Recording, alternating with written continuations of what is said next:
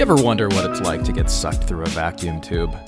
Well, I did, so I decided to have a conversation with Lloyd Marino, who's working with Hyperloop Transportation Technologies, and I'm hoping one day in the future, Lloyd and his team will deliver a Hyperloop system to California that'll help revolutionize the way we travel. And hopefully, in addition to the California High Speed Rail project, we're going to have multiple options between cars, airplanes, trains, and vacuum tubes. Take a listen.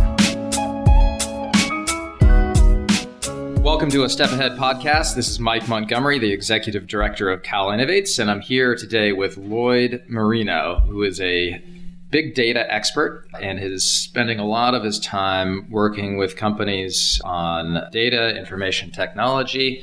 But why we're here talking to Lloyd today is to discuss a project that's near and dear to his heart that he has worked on uh, for the past number of years called Hyperloop Transportation Technologies. That is correct. Hey, Mike, how are you? Good. Welcome to the show, Lloyd. Thanks for joining us. Thanks for having me. Okay, so Hyperloop is something that's fascinating to me. It takes me back to the days when my parents would drive me to the bank and we'd use the drive-through teller, and there would be a vacuum tube. We'd put some money in it, and we'd go and shoot right up the tube and into the teller. Essentially, that's the same sort of technology that we're talking about. Kind of, yes. Uh, 40 years later. Yeah, so vacuum tube technology has been around forever, right? Since mid 40s, I think, maybe early 50s. Mm-hmm. Uh, the idea with Hyperloop transportation technologies is that you would basically void the tube of all the air, all friction, and you would levitate it on magnetic technologies, and you would suck the capsule through. I've been working on my levitation lately. It hasn't really uh, come to fruition yet, but one day, perhaps it will. Okay, so we live in a, a state uh, and a country that probably needs more transportation uh, options. You know, we're looking at you know if you want to get from the Bay Area to Southern California, you usually have to take a, an airplane. Maybe you have to uh, drive. It's a long drive. The state is looking into spending billions of dollars building high speed rail, which could be an option. You've got the Hyperloop option. I think the stance that we have is that more is better Sure. And they're probably all complementary in a certain way to each other. However, we're not going to get into the pros and cons of building Hyperloop right now. What I'm really excited to talk to you about is what specifically you're working on at Hyperloop Transportation Technologies that will revolutionize the way people travel. Absolutely. So, my background is in travel technology. You know this, we've been friends for a while. So, at Hyperloop Transportation Technologies, we are building what I'm calling the Travel Companion software. And basically, what that is is a application that tries to understand and offer you travel-related opportunities, whether through Hyperloop or through other transportation mediums. But all along, we try to collect data and understand your travel behavior so that we can offer things to make your travel experience that much better. Okay, let's talk about your background for a while. You were part of the team that built Expedia. I was on the Expedia team. Yeah. You have a background in loyalty programs for credit card companies. That's right. Yeah, so the hospitality industry, the travel and hospitality industry. And so you're taking those skills and combining them for the kind of the 3.0 version of what you're building for. Sure. They, they seem to follow me regardless of what industry I'm in. They seem to be portable. Okay, so how does this work? So let's say one day in the United States, Hyperloop exists, and I want to take it from point A to point B. I'm in my office. I know that I want to get to where I'm going at some point in time. I probably told Hyperloop that, or Hyperloop knows when the cars are going to be available. Can you call it a car? What is it? Pod or the transportation medium that was suggested to you is running late. Or there's a log jam. Yeah, sure. Right? Yeah, so now I can make suggestions to you. So, for example, one of the things that most listeners of this podcast will be acutely aware of and have experience in is waiting for BART. Yeah, okay. My example was going to be you're commuting from Connecticut to New York, for okay, example. Sure. Right, so Taking the Acela. Same thing, right? Same thing, different coast, right? So you commute every day from Connecticut to New York. You book your travel through the Travel Companion, And today, just so happens that train or that transportation medium is going to be late. Now I can make suggestions to you. I could say, hey, look, you're going to be a half hour delayed. And through our business partners or our strategic partnerships, we can offer up suggestions to you. I'll, I'll use Starbucks as an example. You know, you're going to walk by a Starbucks, your train's a half hour late, boom, we're going to offer up a, a, coupon or some special at Starbucks to suggest you go in and have a cup of coffee and wait for your train near the station. Near the station, right? Right. So yeah. on my way. On your way, exactly. Right. That type of behavior or logic behind your behavior just keeps getting better as technologies advance. You know, we're all looking forward to the automated car, right? And that's always been a problem is that last mile. The reason why you drive to work and, and you don't take public transportation is because of that last mile. It's such a hassle to get to the train station, uh, even here in Los Angeles, just to get to downtown LA. If it were a walk from my house, I'd be happy to do it. But if I'm in my car anyway, and I've got to drive to the metro station, which is slightly out of the way, I might as well just drive downtown. It's going to take the same amount of time. So that last mile is an issue. And with automated vehicles, uh, that kind of alleviates some of that. Uber's doing that already, Lyft, all these on demand ride sharing programs are doing that, are helping, I should say.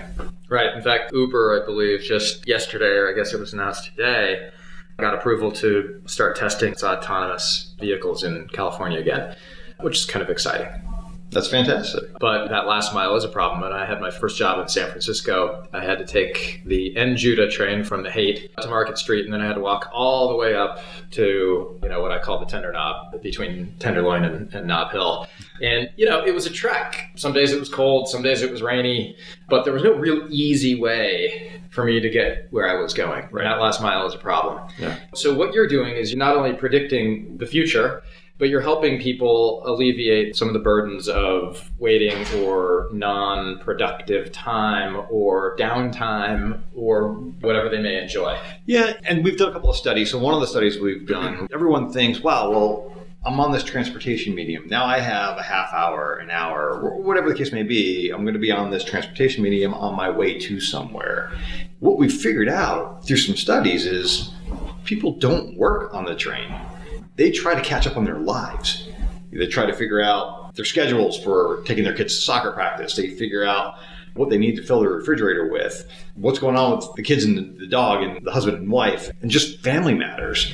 And so we want to offer up in our marketplace tools to kind of make that experience that much better. Know, to get into travel experience, if I can switch gears and go from kind of your commute to leisure travel, Typically, historically, leisure travel's been itinerary based, right? In fact, so is business travel. You book a flight, you book your transportation to and from the airport, you book your hotel, and it's all kind of like just kind of linear down the line. This is what we're doing. But travel is, in my opinion, experience based. And for years, I've been trying to, in the travel industry, create an experience based itinerary as opposed to just kind of this linear itinerary. So you might be going to on vacation with your family to, let's say, New York, but you're there on business, they're on vacation. And so you might be in the office during the day, they might be at Statue of Liberty while you're in the office, but maybe you'll all meet for dinner. And so that event, that timeline consists of a number of different people doing a number of different things. And now with smart devices, we have the ability to kind of share that data back and forth. And so we're going to offer that up in the Travel Companion app as well. Um, that all sounds great because coordinating anything is, in terms of timing, is always really hard. Yeah, think about you maybe going back to San Francisco, right? If the app knows you're going to San Francisco and you're going to be there at a certain time, I have access to your contacts, assuming you opt in for it. And now I can make suggestions to you. Hey, Mike, you got 30 friends in San Francisco. Why don't we reach out on your behalf? You know, make a reservation and or meet for drinks, or you know, you get the you get the point, right? It's just yeah. it's like a life concierge. Sure, I like that. All right, I do think that's interesting. I think the ability to utilize that as a an entrepreneurial opportunity is, is a good one. You, know, you bring up Starbucks but there are any variety of stores, restaurants, bars, nail salons, right, shoe shine booths that could benefit from a partnership with Hyperloop transportation technology. And that's right? what our that's what our marketplace is for, right? To, to allow participation. Got it. So, how big is your team? How many people do you have working on this with you? So, you know, Hyperloop transportation technology crowdsources most of the resources. My team right now is nine people, and they're all over the world. So, we've got a handful in Bratislava, Slovakia. We have a guy out in Monaco. We have another entire company called Catalyst Corporation, or Catalyst CC is their website they are an analytic company, a mapping and analytic company out of Vienna, Austria. We have a gentleman here in Idaho. He's a project manager, certified project manager, UX UI guy in New York. And I think we have a developer, if I'm not mistaken, he's in um, Kazakhstan. Ah. So, how does one get involved with Hyperloop transportation technologies? What's the, you know, do you have to go knock on the door? Uh, but let's say somebody said, hey, this is really cool. Lloyd Marino is working on the coolest project that I've heard about in a long time. I've got some spare time. I'd like to pitch in. Typically, what you would do is you go to their website and there's a sign up. If you're interested in volunteering and getting some stock in, in return for your skill set, there's a process. You have to be vetted and have value within the organization. But after that, it's, it's fairly simple. You wind up on a team using your skill sets and you contribute. That's awesome. So, how close are we to seeing the launch of Hyperloop technology somewhere in the world. The actual pod. Yeah. So there's been a couple announcements that I'm pretty sure I can talk about. Abu Dhabi, Dubai. So the Arab Emirates has made an investment. So that looks very promising. Uh, in fact, I think they have an initiative to have it done with by 2020, if I'm not mistaken. So that will happen. There are some announcements that feasibility study in India, and I think as of yesterday there was an announcement that there's a feasibility study being done in Indonesia in Jakarta. Ah, okay. I did not hear you say California. When are we going to get one? There's Quay Valley. Valley is a. How do you spell that? Q U A Y, if I'm not mistaken. I guess a, a, a planned community off the I 5. And so they have been granted a five mile stretch of test track. So I think that's the extent in California. How long, how long does it take to go five miles in a Hyperloop? About 10 seconds? Yeah, it's kind of interesting, right? I guess that's why it's labeled a, a test track. So mm-hmm. uh, I know Abu Dhabi to Dubai was like um, 15, 20 minutes. And how long would that take via airplane? I don't know if you'd get in an airplane to do that. Via car?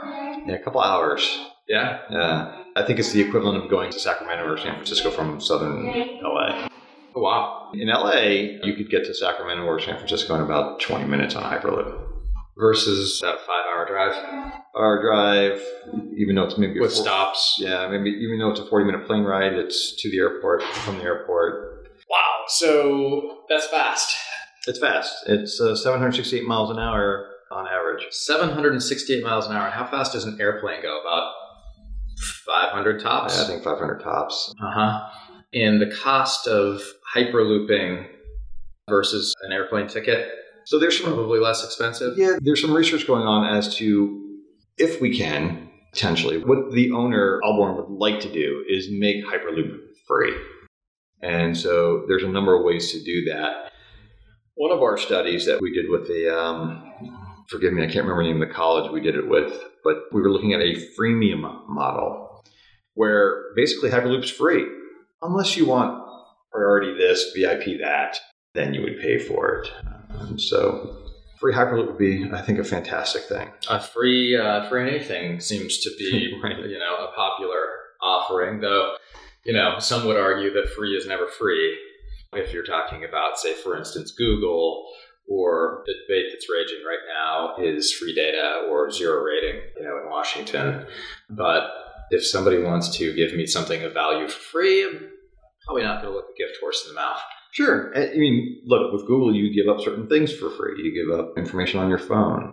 Same hold, holds true here. Sure. Right? Sure. I mean, we're collecting data about trying to make your experience much better. Right. It, yeah. If you do opt in, it makes, like you say, the experience better. So, you know, I think it's also a generational thing, right? I think people who are younger millennials, maybe a little bit older than millennials, are much more likely to opt in and say, you know, go ahead, use my data.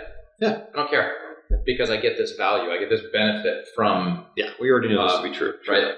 I think that sounds great. I had a trip to and from San Francisco and LA earlier this week, and between delays and commute time, all in, I probably spent four and a half hours, maybe five hours making that supposed commute. I sure would have liked to have done it in what, 30 minutes? Sure. Round trip? Yeah. 40 minutes? And it sounds like the technologies that you are creating also reduce that sort of that sensation of being hurtled through the universe at an ungodly speed. right? You won't even know you're going that fast. That's good. Or for some people who actually want to feel like they're going that fast, would they be able to feel that as well? I don't know the science in, in depth, but but maybe Maybe, maybe, Um, maybe you know, because you, I think you use some VR goggles as part of the process as well. So maybe you just don't wear the VR goggles, and maybe all pods are outfitted with augmented reality windows. So you got to re- remember you're inside a tube, you're sealed. You, you can't see outside. But there are windows and there are cameras outside of the actual pile on the pylon. So the augmented reality system shows you where you are, and you could potentially see how fast you're going. I mean, it'll tell you on the on the readout how fast you're going, tell you where you are. Say you're going past the Grand Canyon, give you some historical information about it because everything's augmented. It's kind of overlaid, and it, it all ties in with the transportation app because part of the transportation app is an entertainment system, and so all that stuff interacts while when you get on the pod. So you're listening to a Step Ahead podcast with Lloyd Marino from Hyperloop Transportation Technologies. So the prospects of revolutionizing travel within the United States and within California specifically, where we've got such a problem with traffic, we've got such a problem with a lack of runways at airports. We're not probably going to build any more international airports anytime soon. This is potentially one of a handful of solutions that could be tapped into. And what I think is interesting about Hyperloop Transportation Technologies is that this isn't necessarily anything other than it's a privately funded operation at this point in time Right. that doesn't need massive subsidies and is really kind of a is kind of that's an interesting dichotomy, right? Because most metro stations are subsidized. Your tax dollars are are subsidizing your ride. In this case, it would, you know that wouldn't happen. It's a benefit for constituents, I would think. Do you think this is as close as we're going to get to the realizing the Jetsons in our lifetime? Potentially, you know, interesting fact. You know, the Jetsons only ran for a year. I did not know that because it's one of my, it was one of my favorite shows. Yeah, of and it went- it went- I probably saw them over and over and over again every episode. But And with this syndication, maybe like ten years later, was there's a, there's an entrepreneurial opportunity for somebody, right? Yeah. Interesting. So is this? Do you think the is this the closest we're ever going to get to uh, the Jetsons in the next forty years? Maybe in my lifetime. Yeah. yeah, Yeah, I think so. In the United States, and, and this is kind of uh, outside of HTT. I, I don't know what they're going through to build the product in the United States. Their their efforts are more concentrated overseas, think one of those reasons, and again, this is my opinion, is right of way issues and eminent domain, and you know, the same the same issues that railroads have when they want to build tracks through a particular piece of land. I would assume those challenges are going to face HTT if they ever decided that they wanted to go big in the United States. Yeah, land use is always a problem. Maybe you've got some air rights that you could tap into versus needing to actually lay track everywhere. But I think my perspective is we need more of everything. We need high speed rail. We need Hyperloop. We need these last mile solutions. Traffic is not getting better, it's getting worse. But high speed rail, we've that's been on the on the books for decades, I think, maybe. it's how people get around in Europe. I know, but when you think about getting around, it's an investment in infrastructure that would be a nice complementary piece. But I'd like to have all those things today. Can you make that happen, Lloyd Marino? Can you deliver all of these things today? It wouldn't be up to me, but uh, in theory, the, the technology is there. It could be done. I mean, and, and it can give back, which I think is interesting. Uh, I don't know if you know anything about the the pylons that a Hyperloop would sit Tell, on. tell us about the pylons, because there's an interesting energy component water component, right? Yeah, so everything's solar, right? And the, the actual amount of energy you use to propel the pod through the tube is less than what would be collected. So we're actually going to put energy back into the system. Not to mention, we could have water collectors on the pylons. We can, we, they could be green. They could, they could hold foliage. There's all kinds of benefits to having a hyperloop go through your land, so to speak. and it's not actually creating any pollution. That's correct. Right. So it's a green technology for sure. Right. So you could actually, uh, you could, when you talk about having plants, you could actually grow lettuce and tomatoes and fruits and vegetables, right? That's right. Which reminds me, next time you're on, I think we should talk about the Global Seed Vault, which is another project that Lloyd is heavily involved in, which it could help define the future of food in the world. Another topic for another day, but yeah, maybe they all kind of connect. Right? So, anyway, Lloyd, thank you for joining us on A Step Ahead. It's been a pleasure having you, and we're going to talk to you again soon. Always a pleasure, Mike. Thanks.